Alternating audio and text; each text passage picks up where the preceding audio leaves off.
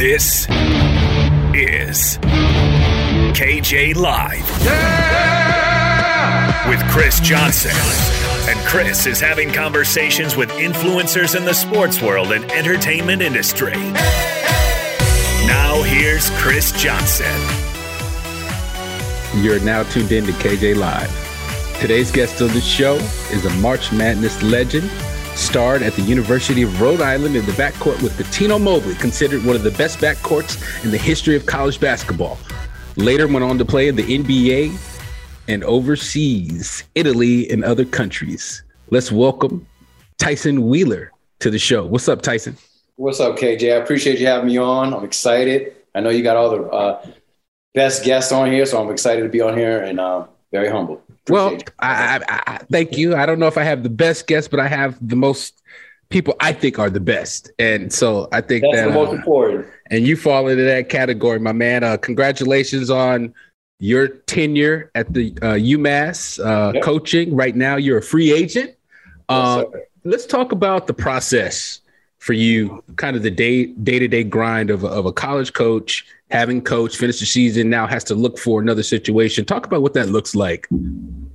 Well, I think um, you know, obviously, this going this is my 13th season coaching, so um, I've been in Man. the game for a while. Yeah, It goes by pretty fast. So uh, you know, I remember playing for 10 years yeah. professionally, and I thought that was a long time, and I'm already past that as a coach. Wow. Um, you know, it's a process. You know, it happens in the business. You don't win enough, they let you go. So, you know, for me, you know, I have to try to find a new job uh, anywhere in the country. You know, I've been coaching now for 13 years, like I said before, Mhm. and I basically always been on the East Coast. Now, you know, I'm, I'm looking to, you know, make a move. You know, I don't mind staying on the East Coast, close to home. I'm from Connecticut. Um, there's some openings in New England that I would love to work for. Um, but you know, I have to keep my options open. Yeah, you do. Um, talk a little bit about just how maybe the coaching game has changed from when you were a player being recruited by a ton of schools to now being on the other side doing the recruiting, recruiting players. How, how, how much has the game changed in that 25 year span or so? Oh, it's changed tremendously. Um, you know, back when we were getting recruited, it seemed like coaches were everywhere at the park, at the YMCA, at high school practices, at games. Yeah. You know, you pull up and the coach would be there. Yeah. Uh, and I think that was very beneficial for us in our evaluation of our talent and where we should be playing. Um, I think nowadays, as, as a college coach, we don't get as much time to really evaluate the kids.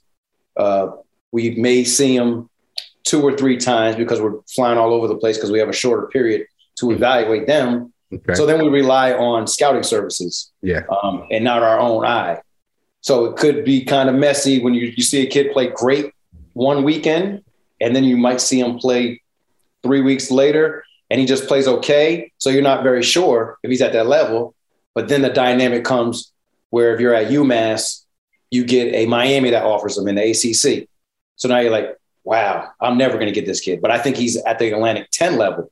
And, and before I was coaching at Fairfield University in Connecticut in the MAAC, um, so it was a dynamic where I thought a kid was a MAAC level kid, Sure. and he would get offered by a Big East school. So it's been it's changed a lot, and I think back when we played, it was a little bit easier to evaluate us. Is that because the there was more flexibility with like budget, or is that because the NCAA wasn't so strict in terms of the viewing period and things like that, or is it a combination of both? Like, why why are coaches nowadays not allowed to see players as much as they were in the past? I mean, there are restrictions on the NCAA. They allow you a certain amount of live periods where you can go out to watch and evaluate talent. Um, there's tournaments all over the country. There's so many AAU programs. You know, I'm sure Yeah. back when you were playing, you played on one team, and basically all your boys from up and down California were on one team. Sure. You know, in New Sure. York, you had all the best players on two teams, the Gauchos or Riverside. Yeah, So, you know, now it's very watered down. Parents are making teams just so their child can play. Um, there's about 10 teams just in one city of a lot of talent. Oh, wait, no, no, no, is Daddy Ball so bad? I, I always ask this question. Is I want to hear from the Hooper. Why, why is Daddy Ball so bad in your eyes? I don't think it's bad at all. Okay. I think you're trying to do the best thing for your child. Exactly. And if they don't get the opportunity to be seen and you want your child to get a scholarship and get that opportunity, because like I said before, there's not enough tournaments or enough time for college coaches to evaluate those kids. So yeah. if your parent can get you on a team with some other guys that can play and get you on the scene to be seen, that, that that's their that's good for them. Absolutely. You know? so Absolutely. I'm not mad at them at all. no, me neither.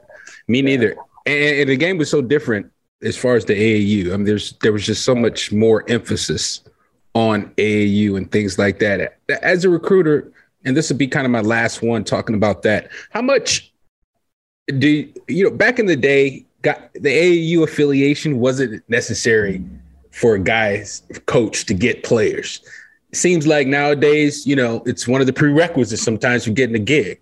How how much how important is that, or is that overblown and overstated by the streets and you know media or whatever? You you mean like um the, the, the, the, like an assistant coach having like a good relationship with the AAU director okay. or maybe an affiliation may have coached for them in the past, etc. Right. Is that, is that really, is it, does that really give you a leg up in today in the landscape of today's college coaching game? I, it absolutely does. I think, um, you know, the AAU is so prominent now and all the kids are there. And again, a lot of high school I mean, sorry, a lot of college coaches don't go to high school games as much. Absolutely. They concentrate on AAU yeah. And they depend on the directors and the, and the coaches in the AAU circle um, to get kids, you yeah. know, because whatever level you're at, you're going to recruit to the AAU programs in your area and across the country. So, you know, it is beneficial uh, for coaches to know a lot of AAU programs. Uh, one thing I would say about me that I have an advantage is because I played basketball and I could recruit all over the country.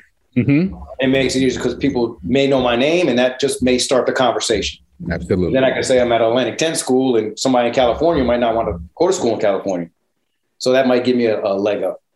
Absolutely. That's good, man. You got to use everything you got. It's a competitive world uh, these oh, days. It is. There's a lot of good players out there. no, there is. And speaking of good players, man, I want to I want to flip the script to the transfer portal because okay, yep. you know there's a thousand you know players in that thing, and you know you getting guys are getting good quick uh, but by snatching guys out the transfer portal. Now, with the emphasis on getting older and experienced college basketball players for college programs, does this make the three to four star high school player mm-hmm. less relevant than he has been in the past. Kind of like that guy, that tweener you feel like you can develop. You may give him a shot as a coach because you think he can be something out of development, but you don't anymore because you got a guy that averaged 12 a game at you know a D2. And you got you know you got so talk, talk to me, coach.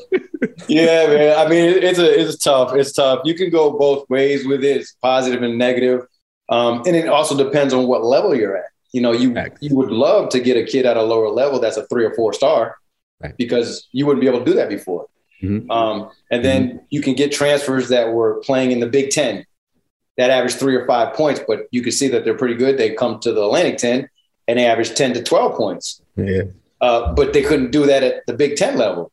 So you're more apt to try to take a kid that played in a bigger level, come yeah. down, yeah. and then a kid that's at a lower level that's always had aspirations to play up, like myself. Mm-hmm, mm-hmm. I did work as a freshman and sophomore at a say a St. Peter's. We'll use St. Peter's for example.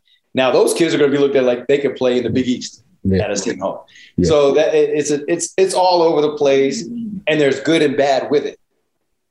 So, do you think it's good for the game? I mean, do you think this is something that you could say this is good for for the balance of competition in college basketball. A lot of teams got good quick. They're able to make, you know, deep runs. You see some teams out there with these kind of guys that are making runs and and that are good when you don't expect. Is this good for the game? Um, I think it's good for the game because college coaches don't get a a, a long period of time to become great. You know, when we were coming up again, uh, you know, we had coaches that coached for 10 to 12 years and may have had three or four losing seasons. Now, if you're not winning after three years, hmm. you're on the hot seat. Yeah. So you have to block. you have to win right away in order to keep your job, which is unfortunate because now you're not being, you're not able to develop the younger kids. So now you're probably not going to want to get a younger kid because you only have two or three years to be good. Yeah, and, and, No, that makes total sense. And this is something I think that started has been happening for a little bit now. Probably, I'd say around. Uh, well, I felt it in 2014, 15 when my son Will was just difficult to get him a look, and and I couldn't understand why. But then as I started to look at the makeup of rosters around the country and start to understand the different themes associated with what coaches were doing, it kind of made sense now because I was thinking of it like our time. Like, why can't you get like, man, you better believe in my boy, you know, yep. type of thing. But it's like, like you just said, hey man, I gotta win now. I have no time for one roster spot to right. be an to be an unknown. I need a proven commodity. I'll take a guy that played in the MEAC or you know the, the the Horizon League and that I a thousand point score. Dana Altman's the king of this. He was doing it. I was like, dang, he bringing all these thousand point scores. and I'm like, oh, there we go. We're sorry. But, Back on the bench. hey, hey, but but all that to be said, that's the game. competition is still competition, but you got you, you got to adjust and adapt. Um, final thing on the college thing, man. Uh, the current college climate, the NIL. I, I, you know, when it first came out, you know, I was really interested to see how this would affect uh, the players, the athletes' mindset. You know, would it, would this motivate people? Would this get guys and girls, you know, in the gym, on the track, working hard, in the weight room? Hey, I want to be the most marketable. I want to be the best. I want to look good.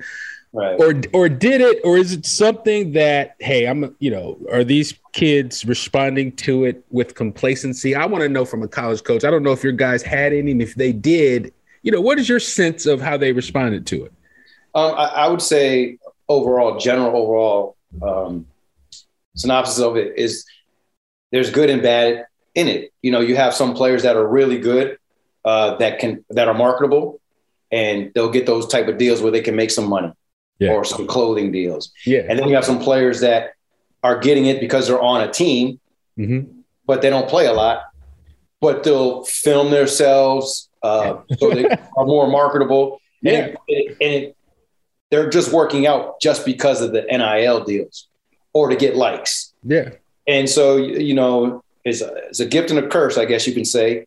You know, there's some really good players that are making really good money as they should, and they're helping, uh, you know, um, establishments make money and they're putting some money in their pocket.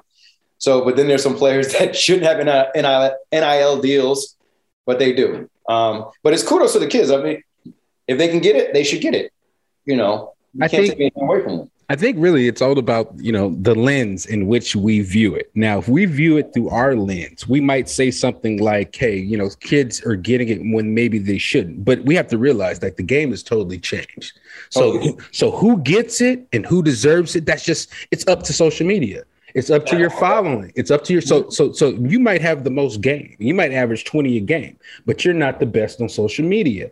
And yep. that is and I see this with UCLA where you got a guy like Jaime Jaquez who's who's really good on social media, but there's these other guys that are, you know, a little bit better and they're getting a little bit more notoriety. Um um they this uh, I forgot what it is, but they gave like this all the bench guys left in the tournament. They gave them a whole uh, NIL deal. So every guy that was like a walk on or or that rode the bench, yeah. So this is now becoming. They're becoming stars. Their performance on the bench, their cheerleading, their school spirit. Like I'm telling you, dog. Yeah. I would. Of like Mama was years back kind of like I was my freshman year wearing yeah. all the towels, bro. Yeah, like I'm telling you, I would have, hey, I would have got an NIL deal, bro. I would have been like on Fatburger or something, man. Hey, man, Kristan, get the get the Stadi Loco, man. Too big, yeah, Stadi Loco, Stadi Loco burger, dog, but free on me.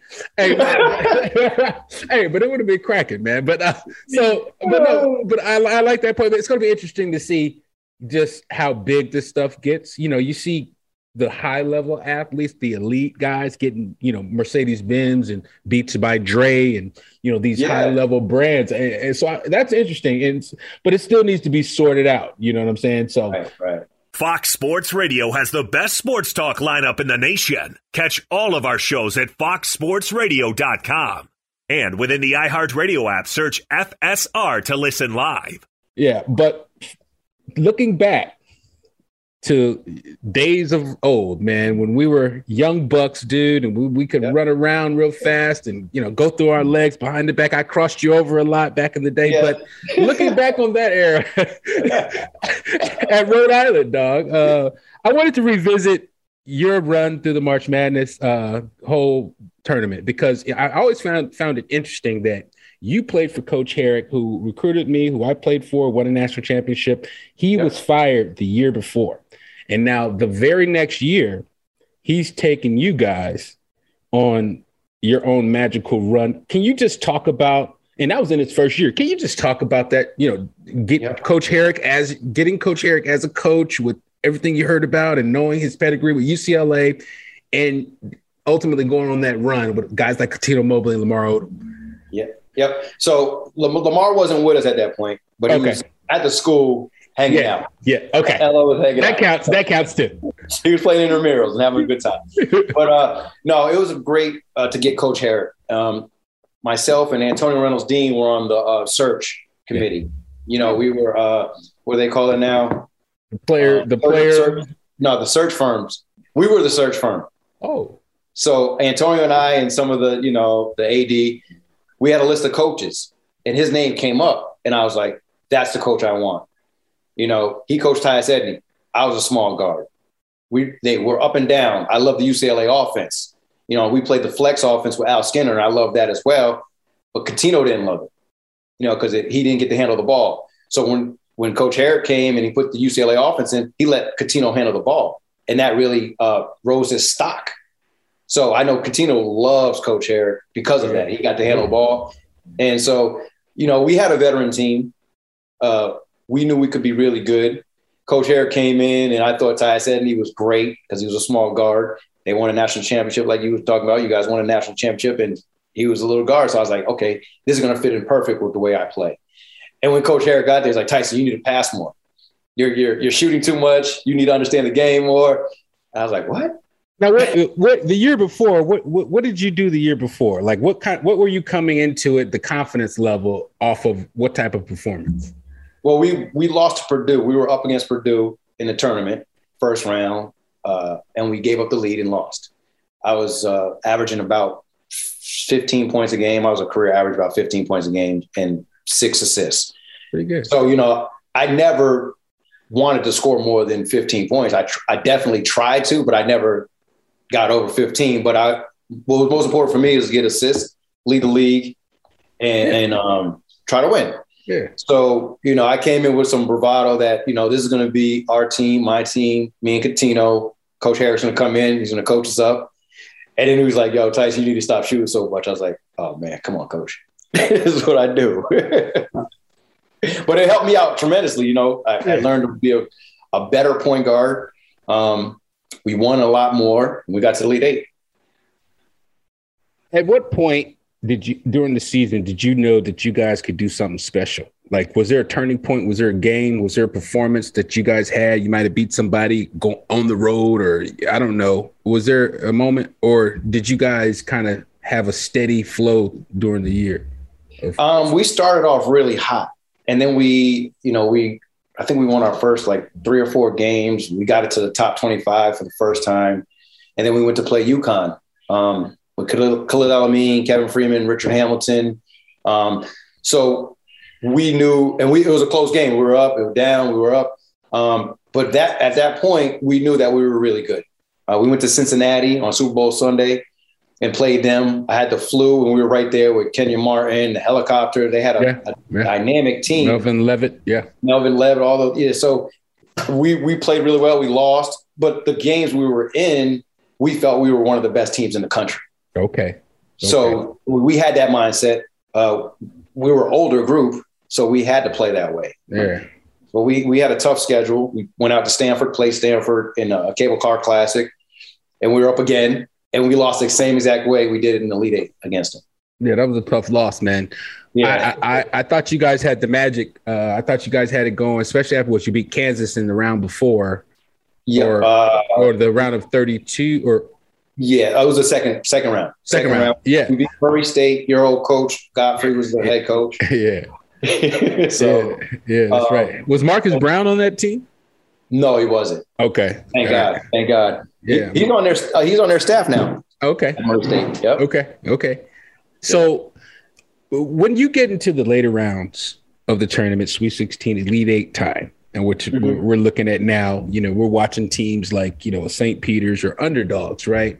Yep. When when you get to those rounds, what do you think it takes to continue to advance in the role? Because I would consider you guys an underdog that year, although Yep. you may not consider yourself an underdog. I know I feel like you guys were underdogs. What does it take to keep advancing? Um, I think just making sure that you guys are playing as a team.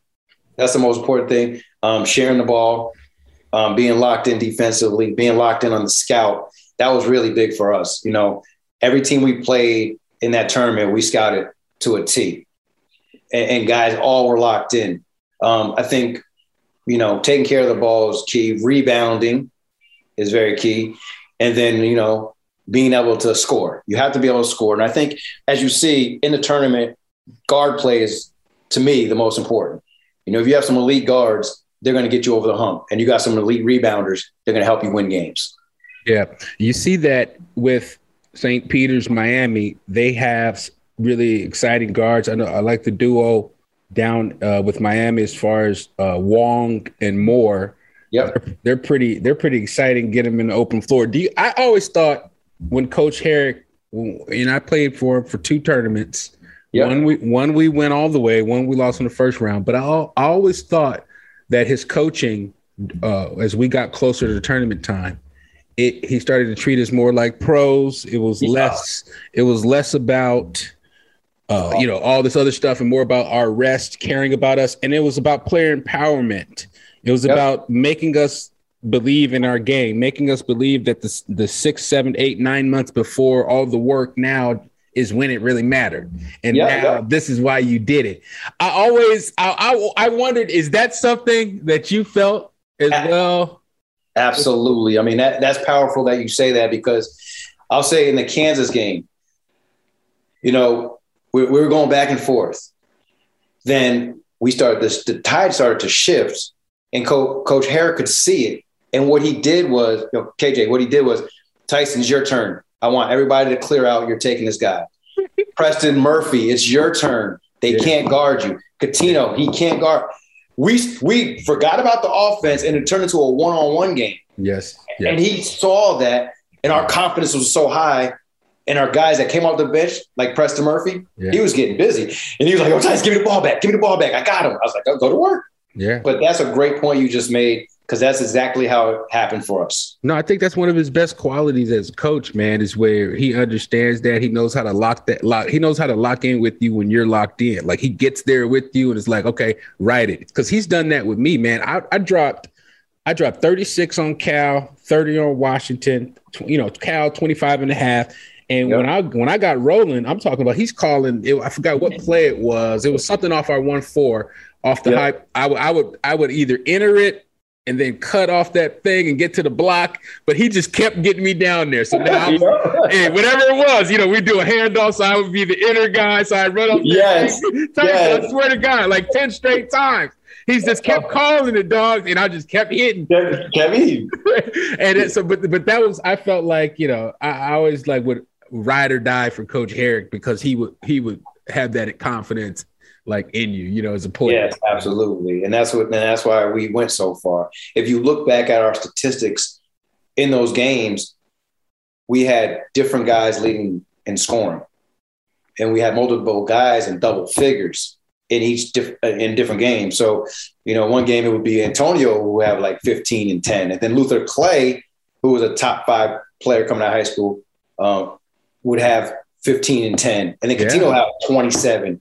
Then I would have 22. Then Preston would have 16. Yeah. Josh King would have. So it, we were rolling, and we, we felt we should we could have went to the uh, final four. No, man, and, and you guys you were right there. You go down in history is as one of those type of you know best of teams that didn't make it. Tough, one of the toughest backcourts that we've ever seen uh, on the college level. You and Cuttino. Um, I appreciate that. You got to get Cuttino on here. No, You want a real I. I, I let her talk to Cat, man. But but on the real, man, you guys, man, looking back on just you know having seen a bunch of backcourts, dog.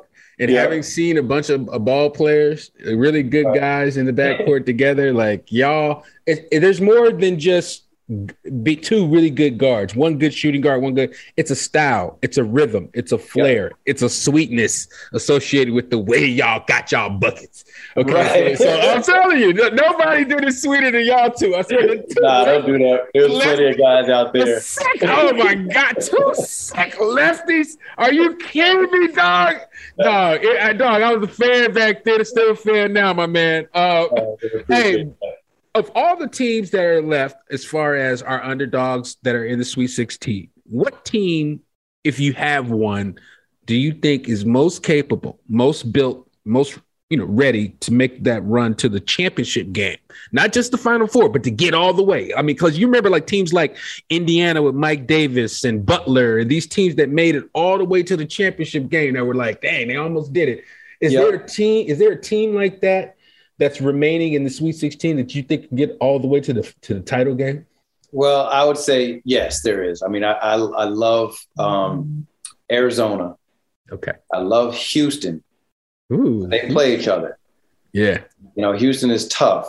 Um, yeah. I'm a very big Purdue fan because he, he runs some great things. Um, Providence, I got to go with my boy Ed Cooley. I think they can get to the Elite Eight. Yeah. Okay. Um, okay.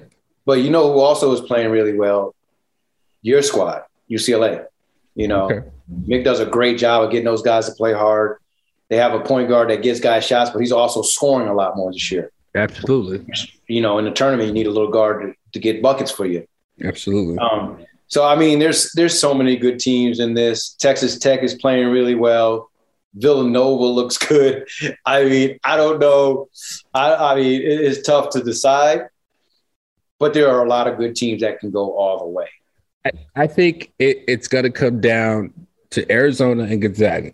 And I think because the, uh, they have the most depth as far as size, guards, and like X factor type dudes that can come in and make a play on the college level.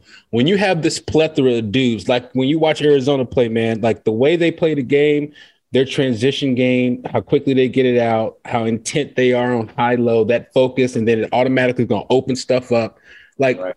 it's going to wear on you. Now, look, they got it. They got off easy against TCU. The stuff at the end of that game that was wild. I don't know if you saw that, man. Yeah, oh boy, that, that was- oh boy, it was wild. hey, and, hey, Arizona fans is out here trying to defend it. I'm like, look, man, young fella, young fella just went too far. That's it. Just leave it at that, bro. There's no nothing. But yep. all that to be said, if Dalen Terry and that doggone Whew, that's a that, big deal, man. That seven footer, if they keep on doing what they do, it's gonna be tough. But man, my Bruins, man, we gotta see what's up with Jaime's ankle. Um, Mick, oh, yeah. Mick still is not, I don't feel like he's comfortable with certain rotations and the way guys are playing with certain guys. So he's he's you know in and out and a lot of guys right now. Still at this stage. Yeah, you gotta figure that out. Hey, hey, hey, hey, still be figuring it out, man. But I gotta respect him because I gotta trust him because he's my coach and he got us here. So yeah. Yes, sir, man. But man, dude, I, I uh I appreciate your time tonight, man. I know it's yeah, a we can do this all night, man. I got nothing going on, brother.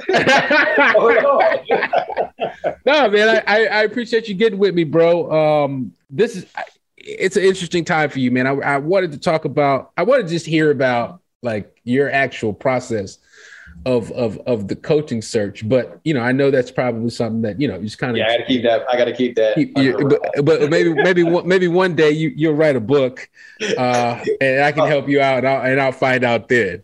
oh, I got plenty of information for a book. Yeah, hold on on that. Hold on on that, man. We got to get you hired somewhere. Hopefully, somewhere on the West Coast, man. Come out to LA.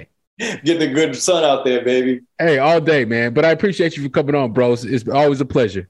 Yeah, I appreciate you, man. Next, I'm gonna get on Baron Davis show so I can talk about the point guards. He got all the great point guards. I know I'm not the best, but come on, BD. Man, you need to holler at BD, man. You see what he's on. He's he got he's got a good show. He's got some solid dudes on there. You need to be on there. I can't believe nah, he doesn't nah, I'm not that level, baby. I appreciate shady. the hype. you be good, man. All right, brother. I appreciate you. Thanks, all man. All right, brother.